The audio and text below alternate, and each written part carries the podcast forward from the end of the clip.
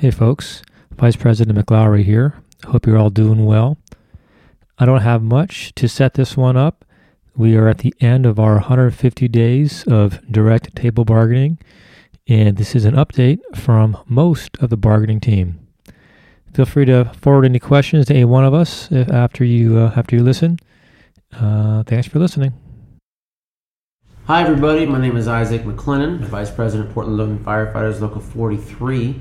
Uh, we just wanted to do a quick update on a couple items we've received some communications on from the membership uh, based on some of the bargaining updates that we've sent out along the way. Uh, we have uh, a number of topics here we want to run through. We don't want to take a lot of time, but we do feel it's important that we kind of drill into some of these things. So I'm joined with Jason Lehman, Vice President, Kyle McLaury, Vice President, President Ferschweiler, and Secretary Treasurer Travis Chipman. So for starters, why don't we start with uh, where we're at in the process? Great. Well, thanks for listening, everybody. This is Alan Ferschweiler. Uh, uh, we just finished up our 150 days of direct bargaining on June 4th. Um, we did file for mediation uh, with the city. They agreed to go to mediation uh, jointly with us before the 150 days was up, um, which in our first mediation day is scheduled for June 26th. Uh, at that point, we have to um, mediate for 15 days minimum, which puts us into first part of July. We can then declare impasse if that's appropriate to do so at that point, and then a 30 day waiting off period before we move into the arbitration stage. Okay, the next topic, uh, you know, I want to get into uh, regarding Article 8. We know that's a very large article with a lot of uh, options in there. Uh, um, and if anybody wants to jump in here, maybe we'll start with Alan. How about It- what is Article 8? What is Yeah. the title? Uh, oh, Article 8 wages and salaries? Okay, thank you. Yeah. So uh, this really, there's a lot in this article. It's a very, very, it's our largest article, I believe. Uh, but one of the items in there uh, that we proposed was uh, increase in pay for Station One and Twelve members. So, Alan, do you want to start with that one? In our initial proposal, we did put for Station 1 and 12 to increase to 12%. Uh, the city did come back after Station 1 did a great presentation. Uh, we've talked about workload, about busy companies, everything else. They came back and did say that they are willing to pay Station 1 uh, 3% above what they're making right now, so going from 6 to 9%. Uh, they also did modify some of the tech rescue specialties in terms of what is desired and not, um, and what the workload would be in there. So I'm happy that they did come forth with that proposal. There's a lot else in there. I mean, that's where we also asked for 3% above grade for everybody on uh, for COLA adjustments for, I'm sorry, in addition to COLA, 3% a year for each year of the contract. We asked for uh, top step firefighter to be at three years instead of five. Same for lieutenants, fire inspectors.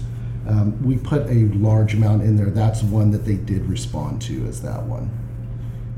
So there were many items in that article, and we proposed them all, and we fought for them all equally. This happens to be the one that they responded to. It's the one. I mean, that's not the only thing that they did too. They also, uh, one of the things I'm really proud of is that they agreed with our proposal to keep Station One or Station Two and TAC open and getting six percent for six months if they don't have recruits. We tried to explain how important that was. They did come forth with that. Um, they also did add stuff for the fire investigations unit for premium pay for them when they're training people. They didn't have that in the contract. They also added for retired and um, fire investigators, you know, to get paid if they come back for court. So there are some uh, some stuff uh, scattered throughout there. There's a lot left. We need to keep working on that article. It's very early in terms of them getting back to us. They finally gave us a written proposal on Article 8 last week, and there's still a lot to work to do. We're very early in the process of that. And so I think, I think it's fair to say that everything we ask for is in response to some sort of workload increase, and this is our mechanisms to address a lot of these things. And so, kind of moving on to the, maybe the next topic Sure. um, in that same vein is you know paramedics. We know that the you know there's a lot of uh, asks for paramedics these days. Seems like the workload seems like it's Increasing. increasing. Thank you. Uh, I guess maybe can you kind of go into some of the things that we uh, addressed in negotiations regarding paramedic pay, their uh, status in grade, and uh, some of the other things that go with that. So we did ask for the um, paramedics to be paid in grade. That's something that went away probably 10 to 12, 14 years ago. Um, we did ask for them to, to up that. The city was not interested in doing that and paying it in grade. Uh, they did come back when we did ask for them to pay people out at training to be paid. Uh, that they would do that for those employees, which is a which is a big step. It used to be where the trained lieutenants we couldn't get paramedic officers out there because the pay differential, and so the city is coming forth with that. And you know, I really what you're seeing is what the values of the city is. And we have equally fought for Station 28 as we have for Station 1 as paramedic and grade for all that stuff. But at the end of the day, the values that the city has, they reflect in their proposals. And it's true to say, I don't think they value paramedics. And uh, I'm not just because I'm a paramedic, just because, uh, but because of what I see and what I hear from the companies. And again, you know, I just want to emphasize that we have strongly emphasized the workload and how much our paramedics do and our firefighters do every day. And the city was not receptive at this point uh, to that discussion. And I think there was one other thing we spoke about. It was the maximum number of paramedics. Is that correct? So we did get them to move on that as well, which again, I, it makes no sense to me. And we've tried to convey, you know, you should not have a maximum number of paramedics. We need to have two paramedics on the rig, and the union has fought for that and told them, hey, you need to go to station 31, and you need to have double medics on those, working backwards from the busiest companies. They did say they would increase that cap slightly um, but they didn't want to get rid of it. You know, the response is pretty easy. Everywhere around us has multiple paramedics, and and we should have more than one medic a rig. And so, just to clarify, can you can you tell everybody out there what our current cap is and what they moved it to? Let me answer that question. The old number was 138. The new cap is 150. I think the biggest significant change is that is we know right now that we are in a paramedic shortage, and what this will allow to do a couple different things. It will be um, let the administration staff more rigs, but if we do hire more people and they hire heavy medics instead of stopping that number at 138 and then the medics that we hire aren't going to get paid, it's actually going to allow us to pay more paramedics and hire appropriately. So it's a it's a big win for our future firefighter paramedics. Okay. Isaac, what do you got? Yeah, so um, Travis, kind of keep you going since you now you jumped in the mic here. Uh, got another topic that I want to talk about, which is our proposal on schedule changes. What's kind of an update on that? I'll give you a brief update. Um, for most of those that don't know, I've been working extensively on all the research, and we have proposed a schedule trial period change in the contract. That was my last option to put it into bargaining, but with the uh, exit of our last fire chief, it now becomes a, more of a bargaining issue for me. So our proposal is to have a trial period of one, three, two, three, one on, three off, two on, three off. We still retain our Kelly days. Um, after the presentation was made, the city came back. They were supportive of a trial period of that nature, but they were concerned about costs and they were also concerned about um, forcing forcing something in the wrong timeline. So they came back. They said, "All right, we'll put a committee together after bargaining is over, and we'll go down that whole committee road." Um, last bargaining session, we pushed back very, very hard and said we need to have an inked deal, a signed deal that says you will give us a trial period, but those details will be um, hammered out in a committee the as soon as the successor bargaining agreement is signed. So we are still pushing that very hard, and um, we understand that it's important um, from the membership standpoint as well. Does that does that kind of give you a, a, broad update? Yeah, I think you hit all the points I can remember. Anybody else have anything else on that? No. While I'm talking, maybe real quick, um, let me just jump in for mandatory overtime.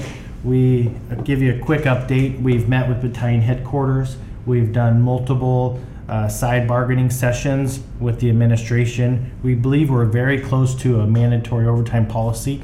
We understand the membership really is interested in having something visually that they can see, not only regarding mandatory overtime, but how our daily staffing is going to be um, done by the administration. So we have not agreed in ink and put it on paper yet, but we have agreed that as soon as this mandatory policy is done, um, we will be able to start implementing that ahead of the successor agreement being signed. So then our members will um, have a summer where they can look ahead and see exactly what uh, when they're going to get mandatory or if at all. Uh, let's do it. Let's move on. Uh, so, uh, next, next item is uh, our vacation leave article. As I mentioned in uh, one of the updates from bargaining, that the administration did do a counter slash initial proposal from their side on vacation leave. Uh, um, Vice President Jason Lehman has done a fantastic job in this article. So, uh, I just want to kind of turn over to him and kind of have him give you a little update on what that is and where we're at on that. Okay, thanks, Isaac. Yeah, so um, to start this off, the city had um, proposed and gave uh, added vacation to all the 40 hour uh, employees of the city of Portland this last year, including uh, the 40 hour members that work for Portland Fire and Rescue.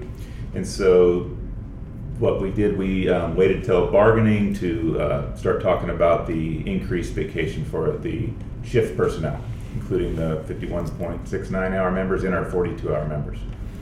So uh, the city uh, gave a proposal to us, we gave a proposal to them, um, and now we're still trying to hash out where we're going to end up. But uh, both of the proposals are going to be significant increases for our members, um, but we're just just still uh, working out the details on that, and we should end up with a really good um, increase to our vacation uh, for our members, Portland Fire and Rescue. So um, the one other thing is this is um, was driven by uh, some other unions in the city that got uh, went out and did some research, did some some good work to look at the local comparators and uh, what they were getting in vacation. And so we're bringing it up to kind of what some of our neighbors are getting, some of our other jurisdictions. Um, but we still know that as far as our local comparators for the shift personnel, we're still behind on vacation leave and paid time off. So we're going to continue working uh, to, to try to get some uh, comparable time off with our local jurisdiction. So that's kind of where we're at. Does anybody else have anything to add on vacation? I wanted to just chime in one thing though, uh, is that unlike obviously uh, other 40-hour personnel, our vacation leave uh, is, is, is it comes at a higher cost, and so because we are a replacement, you know, uh, on- on a shift work, that that vacation that doesn't just equate to lower productivity; it equates to uh, an increased cost, and I think that's an item that the administration looks at uh, when they look at the overall value of our contract. So. Yeah, I agree. So there is a cost to it. That's why it's in negotiations. Um, a few million dollars is what their proposed proposal is going to cost, including a bunch more overtime and hiring more people. But I don't think that takes away from the shift personnel having the ability to take time off. When we talk health and wellness and being away from work and, and becoming healthy and getting your sleep back, nothing plays into it any more than getting a vacation day and be able to, to be away from work. So if they're they feel that everybody in the city deserves more time off, absolutely our members working shift work deserve it too. So but it takes a little bit of um, negotiations and time, but we'll end up with something good by the time this is done on vacation, I believe.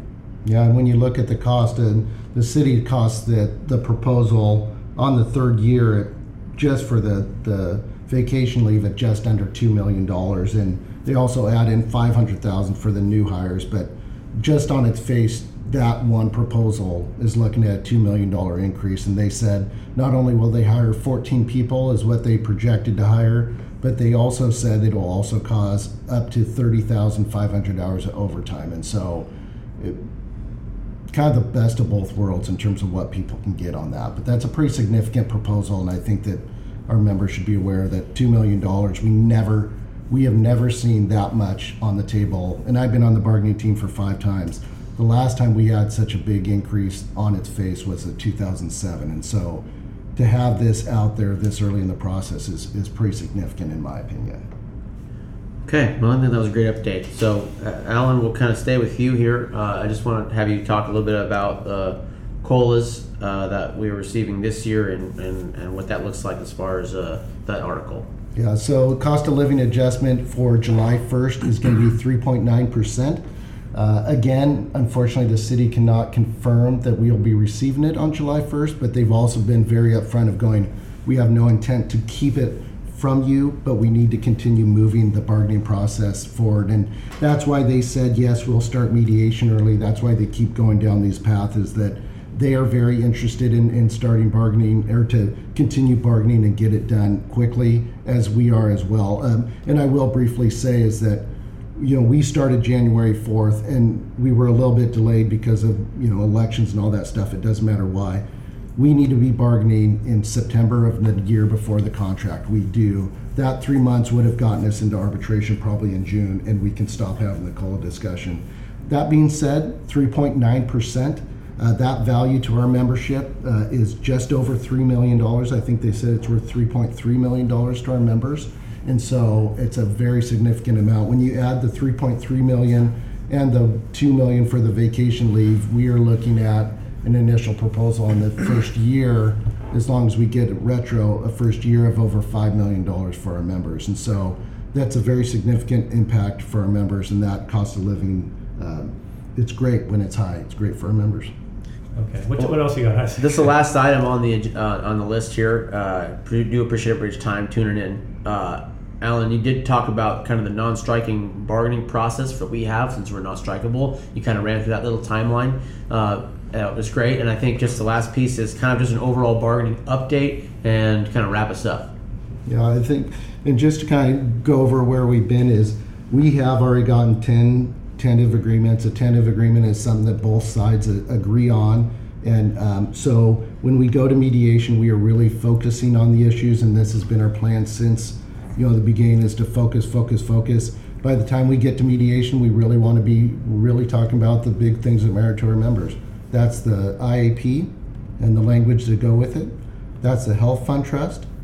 That's wages and that's ours. I mean, it really, when we go to mediation, I feel like our team is highly focused onto those specific things. Um, you know, and just I would just add one thing in terms of, you know, we have gotten some calls, some texts that are upset about certain specialty pays or Paramax and grade or different stuff like that. And I would say, you know, take this opportunity to um, you know, it's it's great to get feedback, and if you don't agree with it, we're happy to get that feedback. We need that feedback, you know, especially in a good, respectful way of going, "Hey, I disagree with that." We we appreciate that feedback, but also let's not let the city divide our membership. They love doing that. Um, I would tell you that it could be a ploy for them to do it to try and divide on why this person's getting this or why it's not that.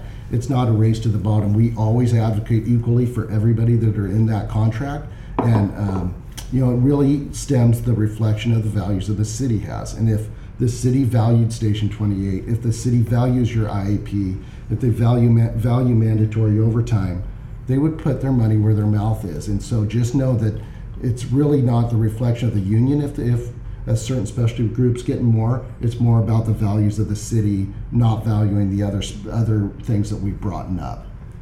So I would say I think negotiations going well. I wish we were in mediation. Uh, you know, this week it's not. We're a couple weeks off to be able to do that.